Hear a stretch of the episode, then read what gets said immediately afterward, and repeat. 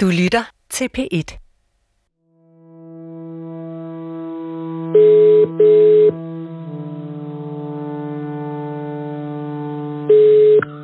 Ja, hej.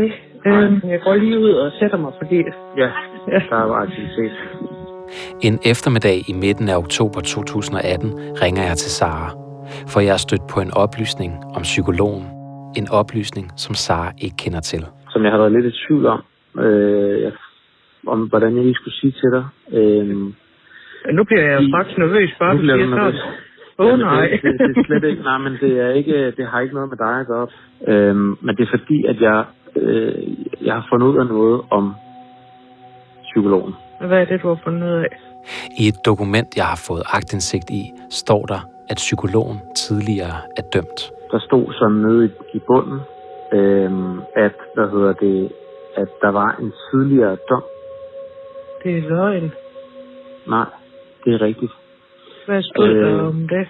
Jamen, jeg sidder med dommen her. Okay, hvad, hvorfor har Ja. hun fået den? Øh, nu skal du høre. Øhm, jeg sidder med den her, og det er fra slutningen af december 2014. Og der er han øh, Der gik jeg stadigvæk i behandling ved ham. Præcis. Den 11. december 2014 bliver psykologen kendt skyldig i en retssag i retten i Aarhus. Retten afgør på baggrund af en retspsykiatrisk undersøgelse af psykologen, at psykologen var sindssyg i gerningsøjeblikket, eller befandt sig i en lignende tilstand, der må ligestilles med sindssygdom, da han i løbet af 2012 anskaffede sig en række våben og ammunition. Det han forklarer i retten, er, at han i løbet af 2011 og i særdeleshed i 2012 oplevede tiltale, tiltagende belastninger i det, han i februar 2012 overtog sekretærjobbet i sin praksis, Ja. da der opstod uenighed med sekretæren.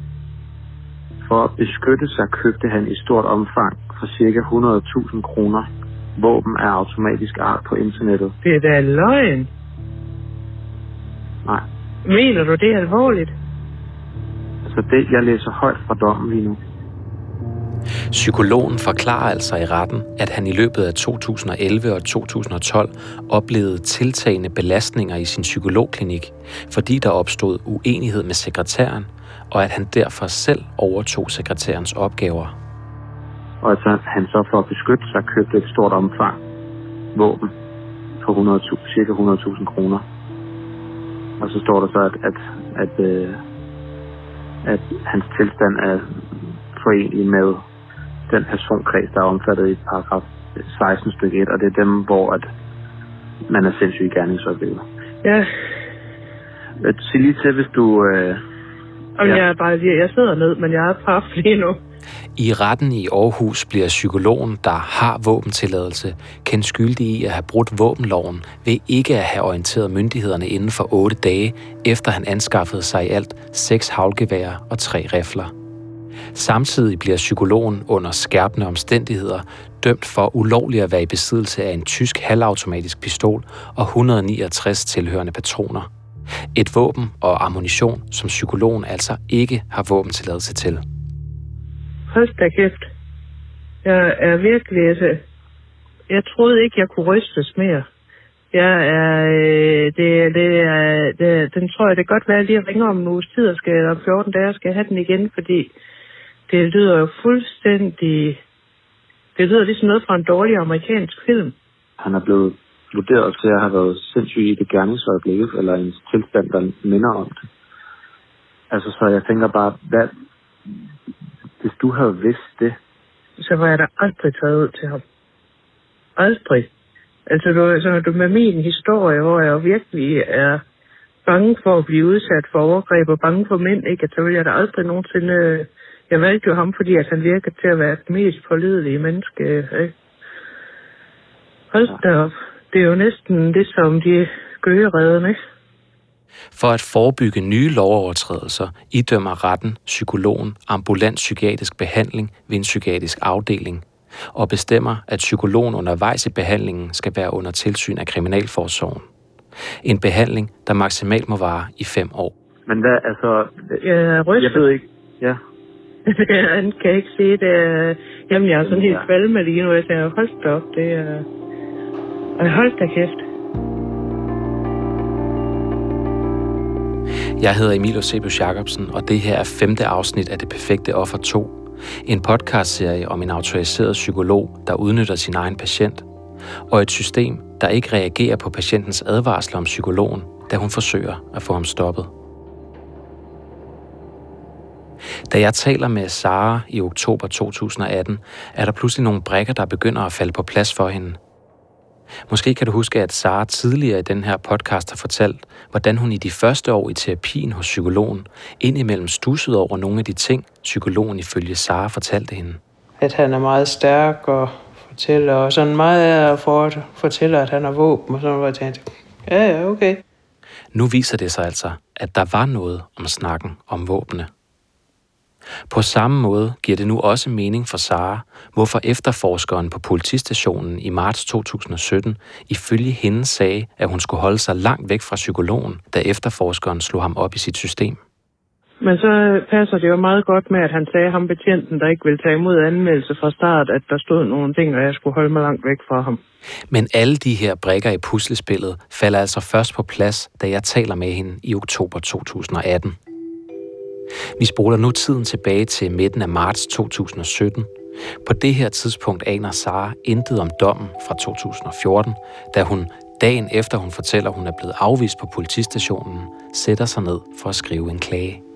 Jeg prøver sådan at tænke, okay, så prøver jeg bare at sprede ud, og så sendte jeg, lavede jeg en klage, og den sendte jeg sammen med alle sms'erne ind til Østjyllands politi, lidt ud fra den der, at nu kunne de i hvert fald ikke sige, at de ikke havde set det, og så kunne de gøre, hvad de ville med det. Sara sender ikke kun sin klage til Østjyllands politi. Hun sender den også til Psykolognævnet, der er den myndighed, der har til opgave at føre tilsyn med autoriserede psykologer i Danmark. Psykolognævnet har blandt andet beføjelse til at gå ind og fratage en psykologs autorisation, hvis nævnet vurderer, at en psykolog frembyder en overhængende fare for sine patienter. I klagen beskriver Sara detaljeret, hvad hun er blevet udsat for af psykologen, og slutter af med at understrege, at hun mener, at andre patienter kan være i fare. Hun skriver blandt andet sådan her. Jeg håber aldrig, at han vil behandle nogen kvinde sådan igen. At han vil komme helt under huden, lære alle svagheder at kende, for så at bruge dem til at styre. Jeg har måske været et nemt offer, fordi jeg har en fortid med mange overgreb. Men at jeg skulle blive knækket af en psykolog, jeg stolede på, det havde jeg aldrig troet. Jeg håber, I vil tage denne klage alvorligt og handle på den, så det ikke kommer til at ske for flere. I sin klage vedhæfter Sara de 792 sms'er mellem hende og psykologen, som hun har fået trukket ud af sin telefon. Og dagen efter sender Sara endnu en mail til psykolognævnet, hvor hun skriver, hvor dårligt hun havde det til sidst i forløbet. Da jeg brød, var jeg så tæt på selvmord. Havde fuldstændig mistet mig selv i den syge sexleg, der skulle være en form for terapi. Psykolognævnet modtager altså Saras klage og sms'er i midten af marts 2017. Men da jeg får agtindsigt i psykologens dom fra 2014, kan jeg ikke lade være med at tænke på, om psykolognævnet kender til dommen. Ved psykolognævnet, da Sara klager over psykologen, at han tidligere er blevet dømt i en retssag, og at han blev idømt psykiatrisk behandling? Jeg beslutter mig for at søge agtindsigt hos psykolognævnet for at få svar. Jesper, har du tid, har du tid til lige at... Må jeg lige vende noget med dig? Jeg har lige fået, også dig Maria, hvis du har tid. Jeg har lige fået svar fra psykolognævnet. Jeg scroller ned i et skriftligt svar fra psykolognævnet, hvor det står sort på hvidt. Psykolognævnet kender udmærket til dommen fra 2014, da Sara klager i 2017. Og så står der simpelthen, at psykolognævnet kender godt til dommen fra 2014. Aha. I svaret skriver psykolognævnet, at de i forbindelse med dommen i 2014 modtog et antal henvendelser fra personer, der skrev ind til nævnet vedrørende Saras psykolog. Det vil sige, de ved godt, at han Psykolognævnet ved godt, at han har en dom fra 2014, som handler om, som handler om, at han ulovlig våbenbesiddelse, ja, og at han er blevet erklæret sindssyg i gerningsøjeblikket. ja. På Gerningen er at erhverve sig våben. våben. Rigtig mange våben Ja. og rigtig meget ammunition. Psykolognævnet skriver i deres svar, at de dengang overvejede, om psykologen fortsat skulle have lov til at virke som psykolog. Men nævnet besluttede ikke at fratage psykologens autorisation. Det førte ikke til fratagelse af autorisation, skriver nævnet, fordi psykolognævnet på baggrund af to lægefaglige vurderinger konkluderede, at der ikke var grund til at antage, at psykologen ikke kunne varetage sit virke som psykolog. Så har man åbenbart haft to læger, der har vurderet, at det ikke skulle betyde, at der ikke var grund til at antage, at psykologen ikke kunne varetage sit virke som psykolog. Nej. Det er da interessant, var. Det er da rigtig interessant. Mm. Men ja, for mig er det se, at det er stadig vildt, at du kan have... Altså, at du kan få lov til at være psykolog, hvis du er blevet Det er det. med, med den dom der. Det er derfor, de der lægefaglige vurderinger er interessant. Ja. Man spørger, hvor kommer de lægefaglige vurderinger fra, ikke? Mhm. Jeg skriver til psykolognævnet igen og spørger, hvilke to lægefaglige vurderinger der var tale om, hvem der udførte dem og hvor de blev lavet. Men det kan nævnet ikke oplyse, svarer de mig senere. En ting er dog sikkert. Psykolognævnet står i marts 2017 med en klage fra en patient, der handler om, at han har udnyttet hende seksuelt, og med psykologens behandlingsdom. De to ting til sammen bør få psykolognævnet til at reagere. Det mener lektor i sundhedsjura fra Syddansk Universitet Ken Christensen, som jeg har forelagt hele Saras sag for. Han mener, at nævnet bør fratage psykologens autorisation midlertidigt og politianmelde psykologen, da Sara klager i marts 2017. Vi taler om i 2017, da psykologen er bekendt med, at han ved dom er kendt for at være utilregnelig i gerningsøjeblikket, at han har fået en behandlingsdom. De er bekendt med, at der er en patient, der har været udsat for et seksuelt, seksuelt overgreb. De har i 2017 de oplysninger, der er nødvendige for at gå ind og bruge den kompetence, de har fået, til både at rejse en sag ved anklagemyndigheden og til samtidig at fratage psykologen retten til at praktisere midlertidigt. Men sådan reagerer psykolognævnet ikke, da Sara klager. Tværtimod. Så ringer jeg til dem, og så siger de, at de henleder til, at de har så og så mange måneders behandlingstid, og jeg fortæller, at det her, prøv lige at høre, hvad han har gjort mod mig. Det er en psykolog, han praktiserer, han kan gøre det igen. Så går der 14 dage, så ringer jeg igen, for at vide, at vi har så og så lang behandlingstid, og jeg forklarer igen, prøv at høre. Der ringer, jeg tror det er tredje eller fjerde gang, så sagde hun, jeg ved godt, hvem du er. Nå, okay, men hvor langt er vi så nu? Så sagde hun, "Jamen, der er ikke sket noget. Og sådan fortsætter det i flere måneder, og så er der så jeg på et tidspunkt, for jeg ved, at der er en sagsbehandler på nu. Øhm, og jeg vil så gerne vide, hvem det er, så jeg kan snakke med vedkommende, men det kan jeg desværre ikke få at vide. Så Jeg har fået adgang til de telefonnotater, som psykolognævnet har lavet om deres samtaler med Sara. Og notaterne bekræfter, at Sara løbende ringer ind til nævnet i månederne efter hun har klaget. Jeg kan huske, at jeg sagde ordret til dem ved psykolognævnet, hver gang jeg ringede, at det bekymrer mig, og det undrer mig, og det bekymrer mig, når han har udsat mig for de ting, om han kan gøre det ved andre kvinder. I et telefonnotat fra den 21. april 2017 skriver sagsbehandleren blandt andet, Sara ringer, hun er meget frustreret over situationen. I et andet notat står der, Sara udtrykte bekymring for, at der ikke er sket noget i sagen endnu, da hun er bekymret for, om andre bliver udsat for det samme som hende. Til sidst er de ved at være rigtig irriteret på mig og siger, at jeg ikke behøver at ringe mere. Men jeg bliver ved med at ringe, for det, jeg tænkte, det, det simpelthen ikke passe. Sideløbende med, at Sara forsøger at få psykolognævnet til at stoppe psykologen, forsøger hun fortsat også at få Østjyllands politi til at tage imod hendes anmeldelse. Ligesom jeg ringede til psykolognævnen, så bliver jeg også ved med at ringe til politiet for at spørge, hvad der skete. Da jeg spørger Sara, hvordan hun har det på det her tidspunkt, sammenligner hun det med historien om Sisyfos fra den græske mytologi. Jeg følte virkelig, at jeg skubbede den der sten op ad bakken hele tiden, og hver gang, at den lige ved at komme op, så ryger den ned igen. Og det er sådan hele det her forløb har føltes, for det, hver gang jeg tænker, okay, det er dem, der jeg skal klage til, de vil tage det alvorligt, de vil gøre noget, så bliver den, det er ikke vores spor. Og det er sådan lidt den der, det, jeg synes, det har været hele vejen rundt, at det er ikke vores. På et tidspunkt kommer der dog en efterforsker på sagen hos politiet, som ifølge Sara tager hendes sag meget alvorligt. Der skete der noget, og han tog det alvorligt, og han tog mig alvorligt. Den 15. maj 2017 sigter Østjyllands politi psykologen for at have udnyttet Saras behandlingsmæssige afhængighed til at have et seksuelt forhold med hende. Samme dag ringer Sara igen til psykolognævnet. Det er nu præcis to måneder siden, hun klagede til nævnet. Så ringer jeg igen og får at vide, at der er sagsbehandler på, og at hun har en stor bunke sager. Jamen, sådan bliver den ved indtil, at de til sidst endelig kontakter mig for at sige, at den har ikke noget med dem at gøre, at de synes, jeg skal at de vil sende den videre til Styrelsen for Patientsikkerhed, og dem skal jeg så kontakt fremadrettet. I slutningen af juni 2017, lidt over tre måneder efter Sara klagede, skriver psykolognævnet til hende, at de har kigget på hendes sag og har besluttet at sende den videre til Sundhedsvæsenets disciplinærnævn. Et nævn, der behandler klager over sundhedspersoners faglige virksomhed inden for sundhedsvæsenet. Og det mener psykolognævnet, at Saras klage handler om.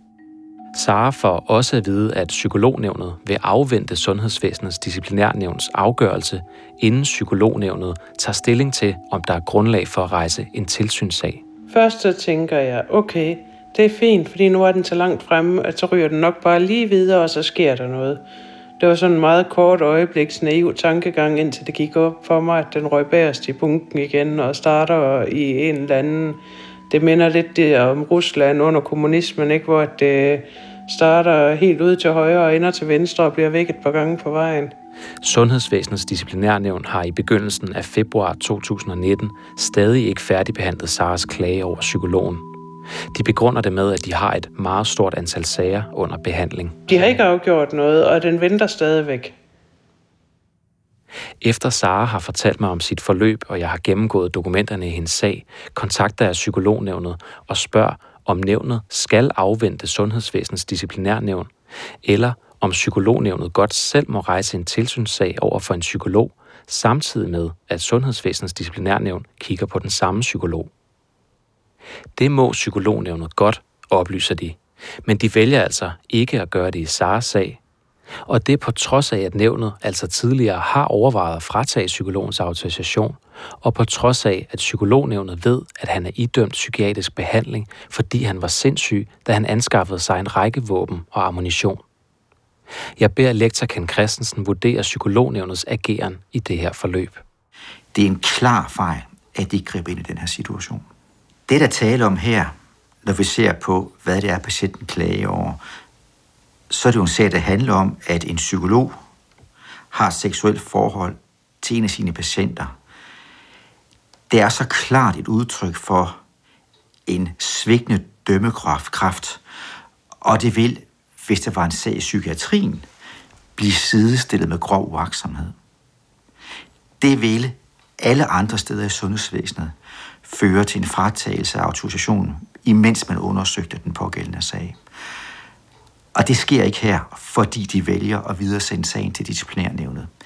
De afviger fra den meget lange praksis, der er omkring autoriserede sundhedspersoner, som har et seksuelt forhold til deres patienter, imens de har dem i behandling. De overser, at de kommer til at kunne fortsætte med at misbruge det tillidsforhold, de har til deres patienter. Så, så øhm, hvis du overordnet skal se på psykolognævnets ageren i den her sag, hvordan vil du så karakterisere den? Det fremtræder, som om psykolognævnet har en berøringsangst for at gå ind og rejse den sag, som det helt indlysende skal rejses tilbage i 2017, hvor patienten første gang klager til psykolognævnet. Psykolognævnet er jo tilsyn, der sætter i verden for at føre opsyn med de autoriserede psykologer. Og i det øjeblik, tilsynet ikke tager den opgave på sig, så løser du ikke den opgave, de sætter i verden for at løse. Ifølge Ken Christensen burde psykolognævnet, som nævnt, også have politianmeldt psykologen, samtidig med, at de selv tog hans autorisation midlertidigt. I denne situation, der burde psyk- psykolognævnet alene på baggrund af oplysning fra den pågældende patient og den dom, de kender fra 2014, have overdraget sag til anklagemyndigheden med henblik på at starte en politisag. Jeg spørger Sara, hvad hun i dag tænker om forløbet hos psykolognævnet. Altså, jeg vil sige, at verden ville da være et noget tryggere sted at leve i, hvis at de skred ind, og hvis de gjorde noget. Ikke? Men jeg er dybt, dybt rystet over, at en mand med en behandlingsdom han kan få lov til bare at køre sit eget show, uden der er nogen, der så meget som i det mindste bare holder øje med, hvad han laver. Ikke? At han fik en behandlingsdom, mens jeg gik i behandling ved ham. De ved det. Psykolognævnen sidder med de her papirer, de ved det. De får sms'er ind, hvor at han skriver de mest sindssyge ting til mig. Og så øh, ryger det bare ned i en skuff. Det, det synes jeg simpelthen, det er... Jeg har ikke rigtig ord for det. Jeg synes, det er virkelig, virkelig mærkeligt. Ja. Bizarre er nok lidt mere dækkende ord for det. I stedet for at gribe ind over for psykologen i 2017, lader psykolognævnet ham altså fortsætte som autoriseret psykolog. Og dermed lader psykolognævnet psykologens patienter i stikken, mener Ken Christensen. Konsekvens den fejl bliver det konkrete tilfælde her, at psykologen fortsætter med at praktisere som autoriseret psykolog, uden der er nogen, der griber ind. Så er det en risiko, man flytter over på de patienter, som er i, som er i behandling hos den pågældende psykolog. I dokumenterne kan jeg se, at psykologen derfor fortsætter som autoriseret psykolog, og dermed kan tage imod patienter med henvisning fra det offentlige i over et år efter Saras klage i marts 2017. Men i maj 2018 sker der noget. For her offentliggør psykolognævnet pludselig en afgørelse på deres hjemmeside, hvor de nævner psykologens fulde navn. I afgørelsen står der, at nævnet fratager psykologens autorisation midlertidigt. Men årsagen til, at psykolognævnet skrider ind, er ikke Saras klage. I afgørelsen står der, at psykolognævnet er blevet opmærksom på, at der foregår en strafferetlig efterforskning af psykologen, som handler om muligt misbrug af en patient. Det er altså oplysningerne om, at politiet har sigtet psykologen, der nu får psykolognævnet til at gribe ind. Da Sara hører om nævnets afgørelse, bliver hun først meget glad. Jamen, jeg, jeg synes jo simpelthen, det er fantastisk. Det er, øh, tænker, endelig bliver det taget alvorligt. Og kæmpe, kæmpe lettelse. Hvorfor? Fordi nu tager de det alvorligt. Nu står han på psykolognævnens hjemmeside med navns nævnelse, med hans nummer, med det hele står det der. Og tager bare sådan, den er nu kan hele verden se, hvad han har gjort imod mig. Ikke? Så på den måde, der var det bare, det, var, det her, det er godt. Og samtidig så kan jeg også tænke, at det er altså vildt mærkeligt, at psykolognævnet har frataget dem. Der, jeg, der, jeg, jeg kunne ikke helt forstå, at de havde før. Det er sådan fantastisk, og hvorfor har de egentlig frataget den, når de har sagt, at de ikke vil tage sagen? Sara kan ikke lade være med at undre sig over, hvorfor psykolognævnet først greb ind, da de hørte, at politiet havde sigtet psykologen. Hvorfor greb de ikke allerede ind, da hun lidt over et år tidligere klagede til nævnet, tænker hun. Og jeg synes også med de ting, de skriver, da de så endelig fratager autorisationen, der øh, skriver de jo nærmest, at han er til fare. Ikke?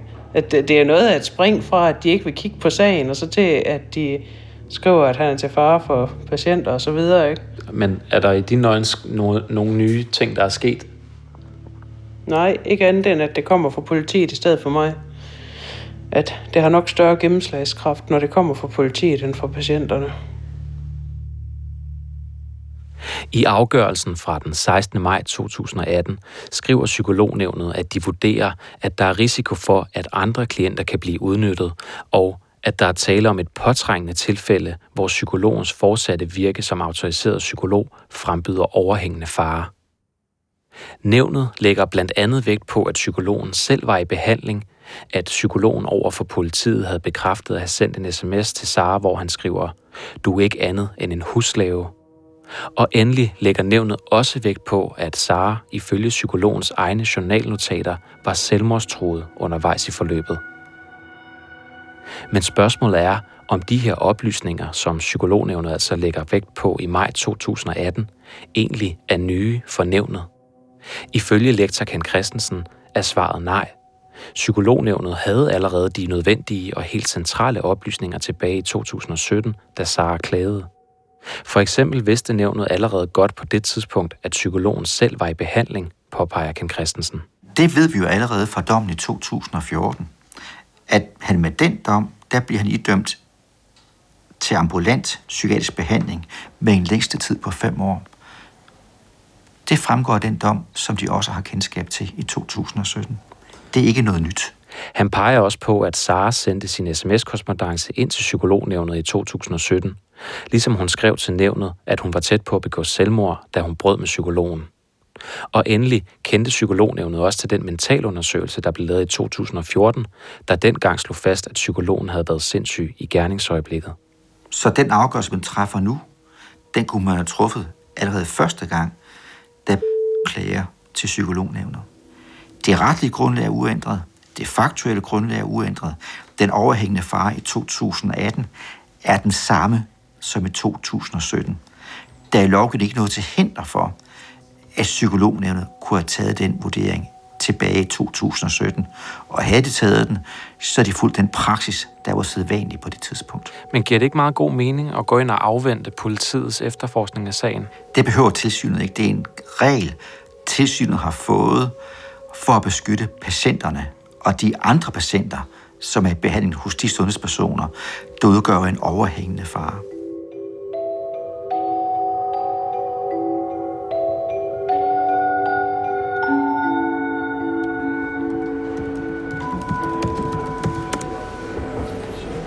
Det er Emil Jacobsen fra Danmarks Radio, Pet Dokumentar.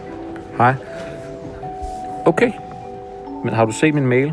Efter jeg har talt med Ken Christensen, ringer jeg til psykolognævnet for at få et interview med nævnets formand, Sanne Bager, der til daglig er dommer ved Københavns Byret. Men Sanne Bager ønsker ikke at stille op til interview, fortæller hendes pressemedarbejder. I kommer ikke til at stille op? Okay. Okay. Og hvad er begrundelsen for det? Psykolognævnet kommenterer generelt ikke på konkrete sager i medierne, lyder svaret. Heller ikke, hvis der ligesom bliver rejst kritik af nævnet? Nej, får jeg at vide. Psykolognævnets formand ønsker ikke at stille op til interview. Efterfølgende sender Sanne Bager et kort skriftligt citat, hvor hun blandt andet skriver, at psykolognævnet som tilsynsmyndighed skal behandle tilsynssagerne på en måde, så der er retssikkerhed både for klienterne og psykologerne. I dagene efter, at psykologen i 2018 altså har fået frataget sin autorisation, er Sara trods alt glad for, at der dog er sket noget i hendes sag. Så, øh, men lige umiddelbart, der tænkte jeg, det er fedt det her. Det, det slog så lidt skår i glæden, da det gik op for mig, at han stadigvæk kunne praktisere. Det var, havde jeg ikke helt fattet der. Jeg troede faktisk ikke, han måtte praktisere, før det her det var slut. Det viser sig nemlig, at psykologen gerne må fortsætte med at behandle patienter som psykolog, selvom han ikke har en autorisation. Han må gerne behandle dem, og han får bare ikke offentligt tilskud. Alle kan jo vælge, og øhm, at den eneste konsekvens, det er, at han inde på hans hjemmeside fjerner ordet autoriseret alle steder. At så kan han jo fortsætte, som han hele tiden har gjort, udover at han ikke får tilskud. Så så groft sagt, så kan man sige, at det er sådan lidt, ja, det var så det. At den der, det var, øh, ja, som siger, en hver kan sætte sig ned på et gadehjørne og kalde sig terapeut, hvis det er det, man vil. Ja, og det er fredvær med det. Det, der pisser mig i groft sagt, det er, at han stadigvæk kan praktisere som psykolog, fordi før hele det her show, der anede jeg faktisk ikke, at der var forskel på autoriseret psykolog og psykolog. Der tænkte jeg, at en psykolog er en psykolog. Men som reglerne er i dag, kan man godt arbejde som psykolog, selvom man ikke har en autorisation. Man kan dog ikke længere tage imod patienter, der bliver henvist fra deres læge med offentligt tilskud, men man kan stadig tage imod patienter, der selv betaler for hele behandlingen. Samtidig er der ikke nogen offentlig myndighed til at føre tilsyn med psykologer, der ikke har en autorisation. For psykolognævnet kan kun føre tilsyn med autoriserede psykologer så er vi tilbage ved Sisyphus, ikke? At jeg føler virkelig, at nu havde jeg endelig fået trillet stenen op på toppen af bjerget, og nu kan jeg så starte forfra igen. Og øhm, jeg kunne huske, at jeg var nede øh, ved lægen, min egen læge, der kort efter i forbindelse med noget andet, og hvor at han sagde, min læge, at øh, vi har fået sådan en mail rundt, det for, vi har fået alle sammen med, at, han, øh, at vi ikke længere må henvise til ham, og han var helt vildt glad, min læge, på min vej, for nu var det slut det her. Og så sagde til min læge, ved du hvad, han er stadigvæk psykolog, han har stadigvæk hans praksis, og han praktiserer, som han hele tiden har gjort. Og min læge, han stod bare så ud som om, at det, det kan man jo ikke, fordi jeg er jo læge, hvis jeg, jeg mister min autorisation, så kan jeg jo overhovedet det. Han var, først så troede han ikke på mig, han var, han var inde og kigge på hjemmesiden, for den, Det er sådan lidt, ah, kan det nu passe det der? At psykologen kan fortsætte som ikke autoriseret psykolog, er dog ikke det eneste, der frustrerer Sara i tiden efter, han har fået frataget sin autorisation af psykolognævnet. For psykologen kan fortsat også kalde sig for medlem af psykologernes faglige organisation, Dansk Psykologforening. Og det på trods af, at foreningen udmærket kender til Saras sag og psykologens sms'er til Sara. For det er ikke kun psykolognævnet, der i over et år har haft en klage liggende over psykologens seksuelle misbrug af Sara, uden at gribe ind. Da Sara tilbage i marts 2017 sender sin fire sider lange klage ind til psykolognævnet, lander der samtidig også en klage over Saras psykolog hos Dansk Psykologforening. Klagen kommer fra en anden psykolog, en erhvervspsykolog, der kender Sara godt, fordi han på vegne af hendes kommune har hjulpet hende med at bibeholde sit job på trods af Saras PTSD. Da han hører, hvad Sara er blevet udsat for, er han ikke i tvivl. Jeg er nødt til på mit fags vegne at reagere, når der sker sådan nogle ting. Konkret så er min forventning og forhåbning selvfølgelig, at vi får vedkommende ekskluderet af vores forening. Fordi jeg mener ikke selv, at jeg kan være medlem af en forening, hvor jeg er i forening sammen med øh, sådan nogle personer.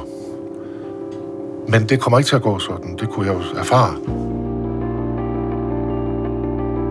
Det her var femte afsnit af Det Perfekte Offer 2. Psykologen har ikke ønsket at deltage i interview om sagen.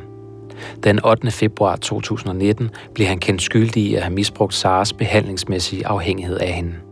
Hans forsvarsadvokat oplyser, at han sammen med sin klient har anket dommen til landsretten. Du kan høre flere P1-podcasts i DR's radio-app. Det giver mening.